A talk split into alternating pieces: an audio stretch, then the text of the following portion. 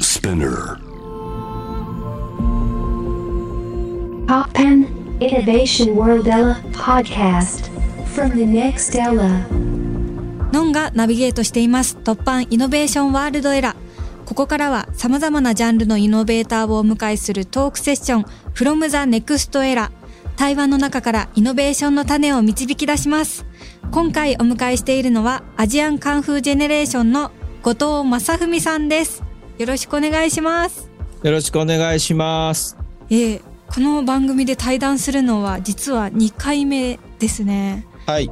前に2021年3月にブルータスの企画でご一緒しました、そうかそうか。あれはブルータスの企画だったんですね。そうだったんですよブルータスと共同の企画だったんですよねはい。その時は後藤さんのお好きな大相撲のお話やえー私がバンドを始めたきっかけとかなんかいろいろ聞かせていただきましたってそうですおよ伝ね。えさせていただいたりはい。とザ・フューチャー・タイムズのこととかを少しお話しいただいたりしました。そうですよね。あれから2年以上が経つんですが、結構経ちましたよね、時間ね。経ちましたね。そっか、あれねで、はコロナ禍で、い。うんそ。っか。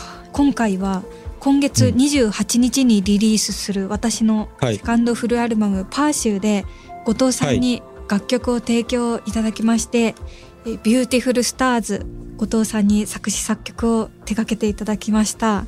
さらに、アジカンの皆さんに演奏していただいて、はい。レコーディングした楽曲になります。そうでしたね。はい。楽しい録音でした。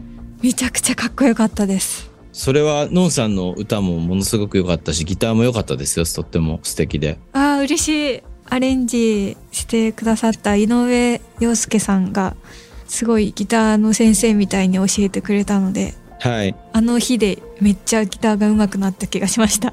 ねえ、彼、本当にギター教えるの上手で、僕もね、時々教わってるんですよ。 そうなんですかはい、もう、本当に上手なんで、あー僕のギターの先生でもあるんです井上くんはそうなんですね。すごい贅沢な日でした。いえいえでこのコラボのきっかけはですね私が、うんあのふアルバムをあのセカンドアルバム作ろうってなった時にどなたかにオファーしたいなっていう中ではい私の、えー青春の一部になってるアジカンの後藤さんに書いていただけないかなと思ってオファーをさせていただきましたありがとうございますこちらこそありがとうございますあの調べたら人に曲を書いてるのを見つけられなくてはい無理かもと思ってダメ元でオファーさせていただいたんですけど、受けていただいて本当に嬉しくてみんなで喜びましたうわーってありがとうございます僕は前に書いたのはてかチャットモンチーと共作してあ以ー来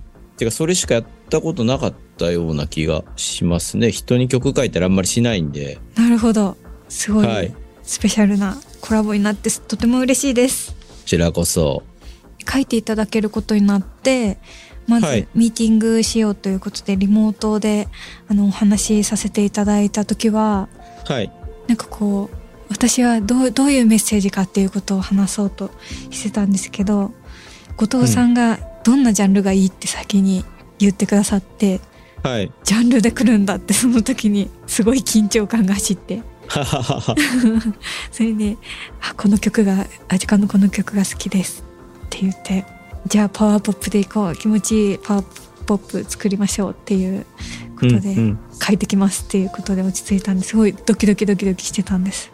ジャンルで聞かれるの意外でした意外でしたあそれで考えてなかったと思ってああなるほどすごい心臓ドクドクしてましたああそうなんです僕なんか楽曲っていろんなパターンがあるんではい例えばロックみたいな曲がいいのか、はいちょっとポップなのがいいのかとかう、んもう少しラップみたいのをやってみたいのかとか、はいなんかそういう、なんていうんですかね、スタイルが知りたかったです、楽曲の。あなるほササどウサウンドの、どっちに持っていくかによってコード進行とかが変わってくるので、ああそうなんですねこは後藤さんはこう普段作る時このジャンルでいこうって思ってから書くんですかなんとなく、そのテイストは考えます。あうん、パワーポップってなったら結構ね、メジャーっぽい進行っていうか、明るいコード進行にしていくとかね、ーうんロックだったらもう少しこうなんかざっくりスリーコードで行ってみようとか、うんヨーロッパっぽい音だったら、なんかコード4つぐらいで、メロディーをちょっと暗くしてみようとか、うーんいろんなこと考えたりしますね。そうなんですねその時はにいこう歌詞とかってどのタイミングで作られていくんですか歌詞は、最近は結構早くて、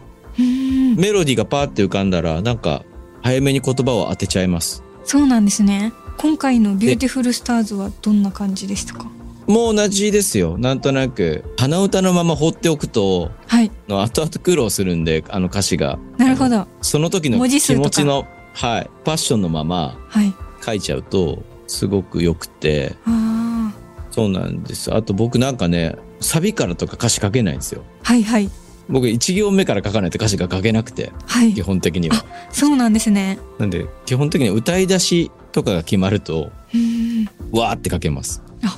なるほどそうなんだ、そうなんです。ちょっとストーリーになってるというかそうですね。なんかその最初のイメージがパンって開けたら、そこから歌詞が書けるんですよ。うーんだからね、割とだからね、あの人を待たせたりしないですね。作詞者としては。わあゴッチの歌詞が書けないから、あの、時間のレコーディングが止まってますみたいなことなくて、へえ最近はもうみんながレコーディングするときには基本的には歌詞がついてる。そうなんですねはい、その方がなんかあの、演奏する方も、うーんイメージがこうね、音に、ここは明るいとか暗いとか、はいあの、イメージできるかなと思って、なるほどアジカンの最初の頃のアルバムとかは、はい歌詞書くの僕その、まだその当時は遅かったんで、あそうなんですね歌の録音の前にやっと書けたりとかしていてう、ーんそうすると、まあ、めちゃ、この曲めちゃくちゃ暗い歌詞なのに、みんなめちゃくちゃ元気に演奏してるじゃんみたいあな、あそういうなんか齟齬みたいなのが生まれて。ちなみにどの曲が そんな感じだったんですかもうでも、例えば RERE とかすごい歌詞書くの遅くなっちゃって、そうなんですねもうみんなすっかり演奏を元気に撮った後に、は割と暗いよね、この曲みたいな、あなるほどでもそれのがあがったりとかね。なんかうまく混じってかっこいいっていう風に思いますがそうですね。当時とかはまあそれを楽しんでたところもありますけど、はいだんだんね、なんかちゃんと歌詞聴いてほしいな、みたいな気持ちが、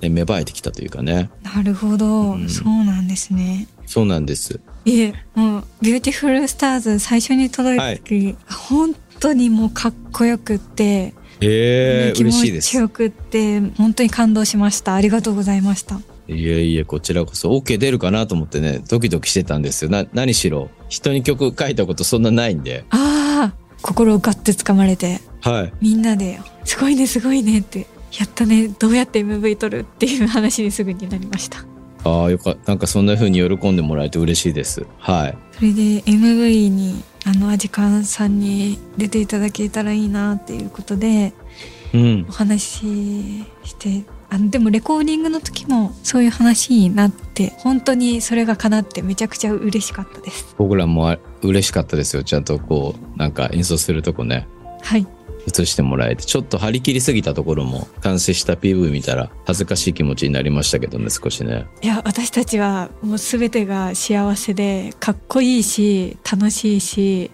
魅力にあふれててこれはこのまま全部使いたいっていう感じでしたありがとうございます。恥ずかしいですけどね。うんで。私たちは湧いてるけどアジカンさんのファンはどうなのかなと思って、MV 公開した後にすごいエゴサとかしてはい。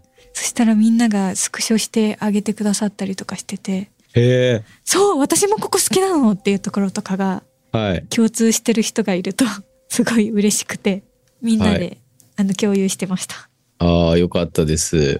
なんか楽曲はもう決め打ちで、はい決め打ちっていうかもう、この玉 でダメだったらどうしようと思って、この玉っていうかこのボールで、あの、ええ本当にど真ん中投げるつもりで作ったんで、はいもしノンさんの、ノンさんとノンさんのスタッフのね、皆さんに、いや、これじゃないんですよって言われ たら、俺本当になんかすごい路頭に迷うっていうか、なんかあそうだったんですねそんなの、そういう、はい。そんな不安になってたとはもう私たちはそう嬉しくて嬉しくて歓喜してました。あねいや、よかったです。なんか自分の好きが必ずしも誰かの好きとイコールなことってそんなにないと思うんで、はあうん、僕は割とそういうの不安に思うタイプなんですよね。大丈夫かなみたいなね。へえうん。もうそのなんていうか後藤さん節っていうかもうあるしその、ユーモラスなんだけどちょっとあの皮肉っぽくいろんなことが隠されててはい。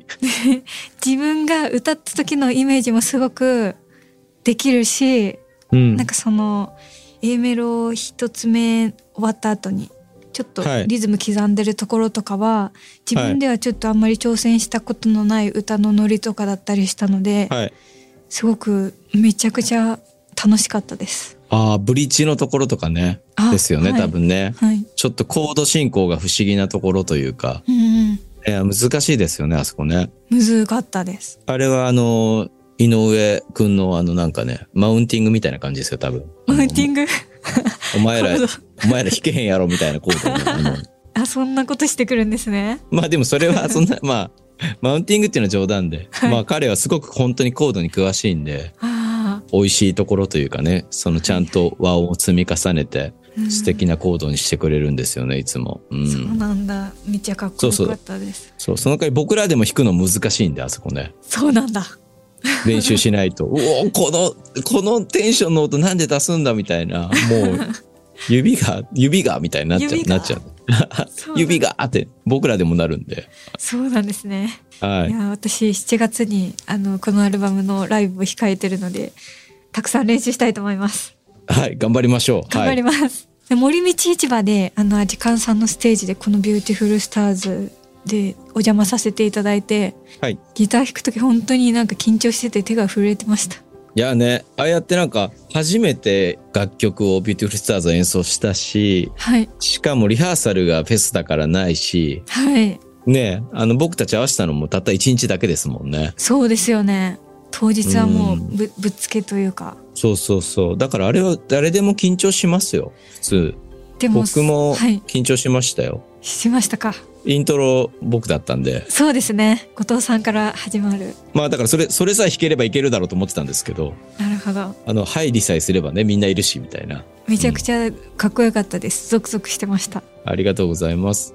袖でずっとステージを見てたので、それでもう楽しくなってたから、うん。相当ほぐれてたんですけど、もう、あ、自分の番だってなった時に、はい。ひゃーって一気に、あの、熱がひ冷えてきました。怪我してなかったら、なお良かったですよね。わー足のね、怪我がね。 そうでしたね。捻挫でギブスしてました。ねえ、あれなかったらもうもっといろいろ飛び跳ねたり動き回ったりできたのに、みたいな。めちゃくちゃ悔しかったです。あと、あ本当に申し訳ないし、いえいえ。めっちゃ元気だったんですけど、いやでもよかった、できて。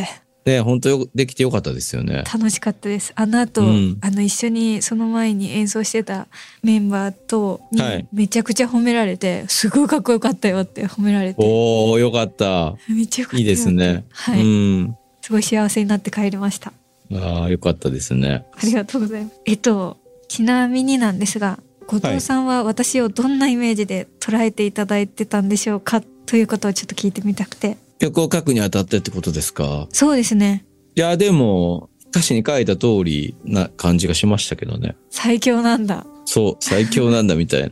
でもなんか、ノンさんが最強なんだって歌って、それをなんていうの、ファンの皆さんとか、その楽曲気に入ってくれる人たちが聞いて、あ、私も最強なんだみたいにはい思えたりしたらすごい素敵なことだなと思って。うんそうそう、ビューティフルスターズ、ビューティフルスターではなくて、S をつけたのは、やっぱり、ノンさんだけがビューティフルスターなんじゃなくて、これを聞いて、私だって輝いてるって、少しでも思える人がいたら、はいそういう人たちもビューティフルスターなんだっていう、うんなんか、思いで書いたんですけど、素敵だからなんか、ノンさん自体が素敵です。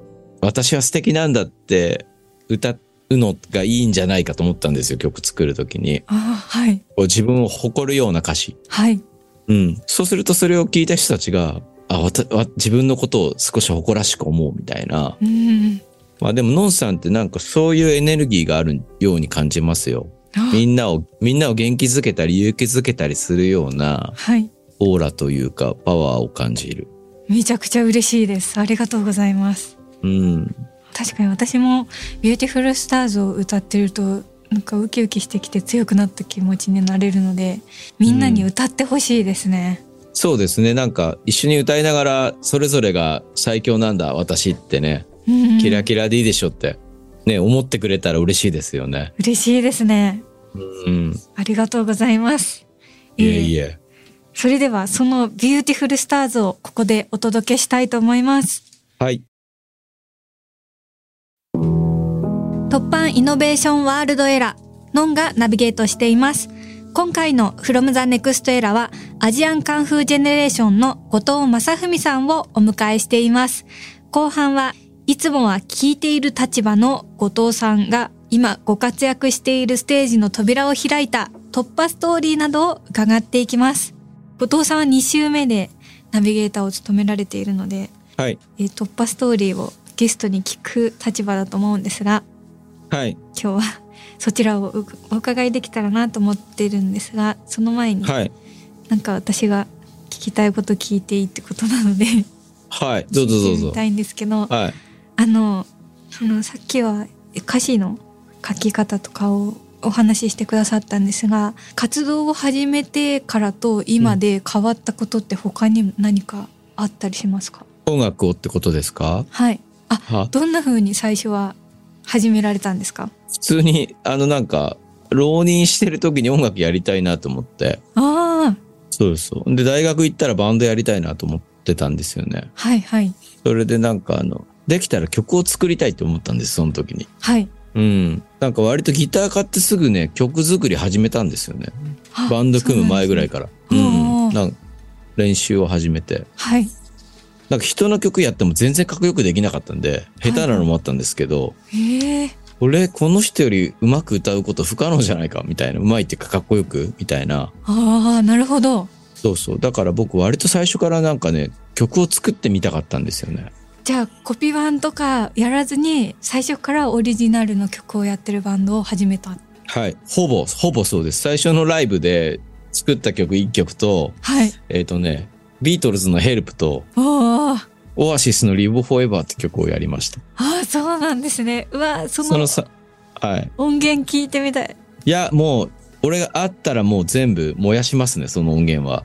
いやもうー貴重な絶対、絶対、絶対人に聞かれたくないですよ、初めてのライブの音源 とか。ああそうなんだいや聞いてみたいめちゃくちゃ下手だと思います、多分。うん。歌ってんの聞いてみたいですはい。えそうだったんだ、はい。そうそう。それでまあなんかね、その時もうそのバンドがアジアンカンフージェネレーションで、ああはい僕まあ生まれて初めて組んだバンドで、を続けてるって感じです。そうなんですねめちゃくちはゃ素敵なお話だ、はい。そうなんです。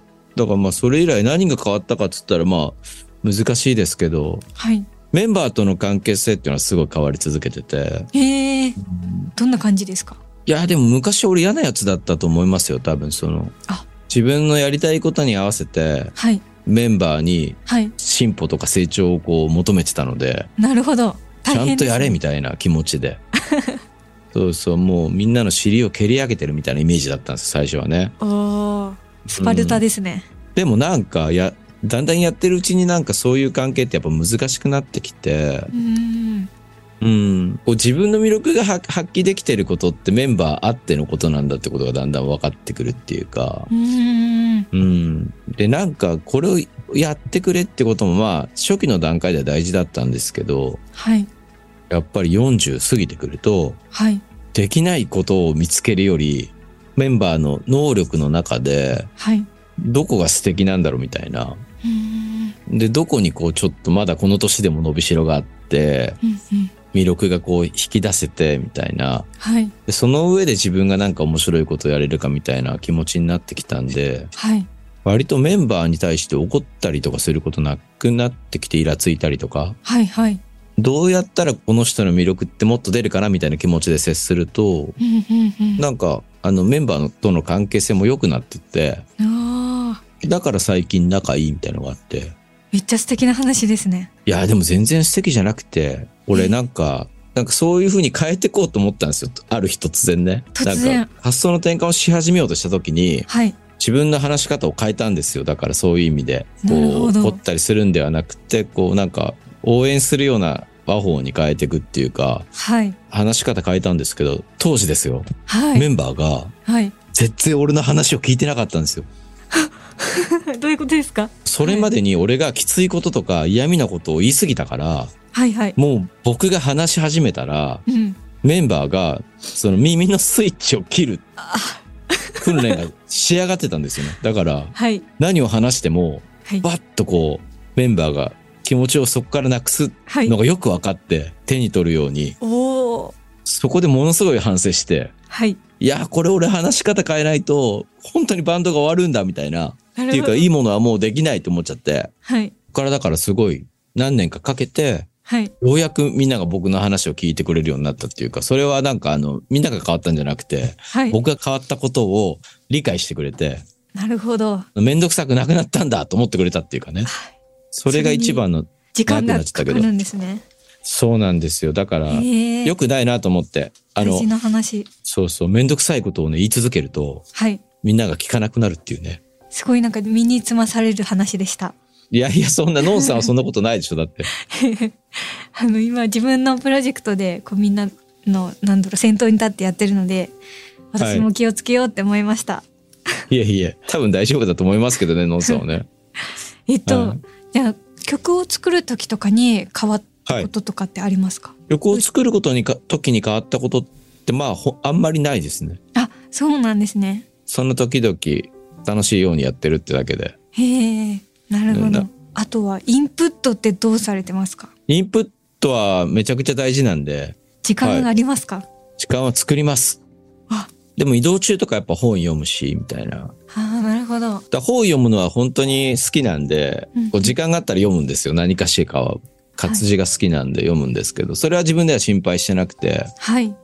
ただ映画とか、うんうんうんなん。か映像ものって割とこう、全身が拘束されるじゃないですか。ああ目も耳も途中で止められないし、はい2時間なら2時間きっちり時間作んなきゃいけないから、そういうのは結構ね、本当に意識的に、この作品見るぞみたいな、はい。今日からはずっとネットフリのこのドラマを見るみたいな、なるほど。あそうやって時間作んないとやっぱり見れなくて、あそうなんだ。そうそう。でもなんかこう、音楽のインプットは常々レコード買ったりして聞くんで趣味でもあるんですけど、はい。やっぱりなんか音楽以外のところのインプットってすごい大事な気がしていて、なるほど。うん別のジャンルに触れてないと、うん。多分自分のやってることってこう総合的に豊かになっていかないんじゃないかってずっと思ってるんですよね。あ美術展とか行くのもすごい大事だし、ーうんうん。お寺巡ったりとかね、お坊さんの話聞いてるのも絶対意味があると思ってるし、みたいな。あ、お寺巡ってお話聞いたりするんですか。そうですね。まあ、お寺巡るのとお坊さんの話聞くのはい一緒じゃないですけど、なんかその尊敬しているお坊さんとかいるんで、はい。時々お話聞きに行ったりとかそうなんだ。しますね。うん。最近あの面白かった作品などってありますか。ああ、最近面白かった作品なんだろうな。でもすごいね、でも最近はめちゃくちゃベタで、サンクチュアリ面白かったですね。あ、相撲のそう、はいはい。相撲ファンなんで面白かっただけですけど。そうなんだ。あ、結構激しい稽古のシーンから始まりますよね。そうですね。相撲ってあんな感じなんだと思って衝撃を受けました。いや、でもそれはないわ、みたいなシーンもいっぱいありますよ。あ、そうなんですね。私まだちょっとそこで挫折してしまってて、はい進めてみます。はい。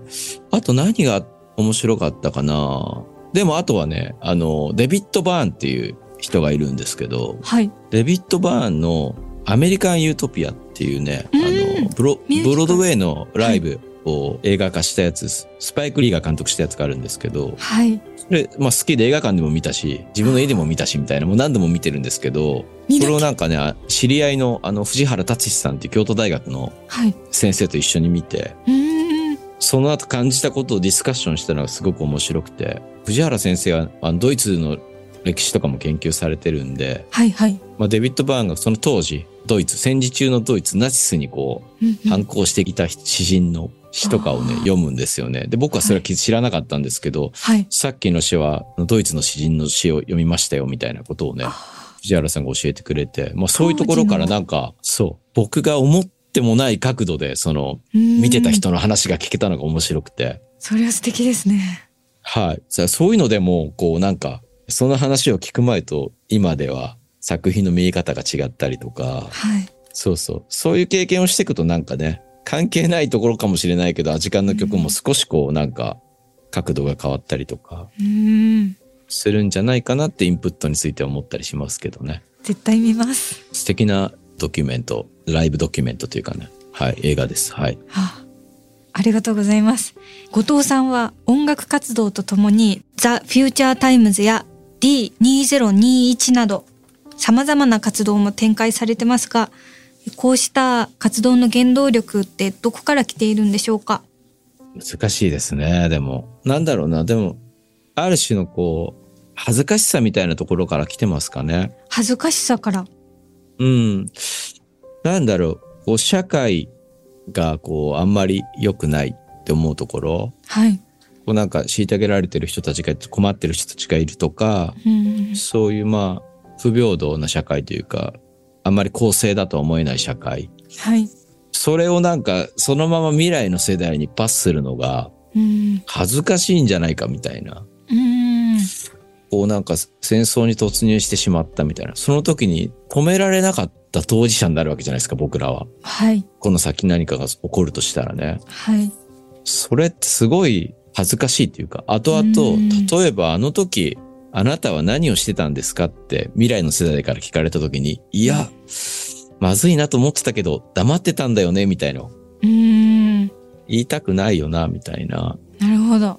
そうそう、そういう気持ちもあって、でそういう後悔はし実は震災の時にすごくあって、ああ。もっとできたことあったよな、みたいな。なるほど。そう。んだから震災の後に誰かのこと助けたいとか力になりたいとか、はい。って思ったんだけど、それまでやってこなかったから、うん。自分のこう、なんていうんですかね、そそういう危機の時の動き方が何もこう、なかったんですよね。うんできることが。ただ無力を知ったってだけだったんで。そうですねあの時ってもうものを作ってる人たち全員がこうどうやって動いたらいいんだってなってましたよね。そう。そういうのも含めてね、あ、こういう時はこういうもの買ってすぐ飛んでいけばいいんだとか、うん例えばあるいは街頭にね、その抗議してる人たちと一緒に立って、一人の市民として頭数になればいいんだとか、うんうんうんそういうことを勉強していったっていうか、うん。なるほなど。ので、そういうのはありますね。あとはなんかね、社会参加ってすごい大事で、社会って人があって初めて社会っていうか、はいソサエティって人とひ人のつながりの話だと思ってるんで、はい参加しないっていう術はないんだと思うんですよね。そういう方法はないというか、はい。割と今は何の疑いもなく、こういう活動するってことはそもそも、なんていうの、社会参加の一つで、うん私は社会の一員である以上、それはなんて、ほぼ責任に近いんじゃないかと思ってるっていうか、はい。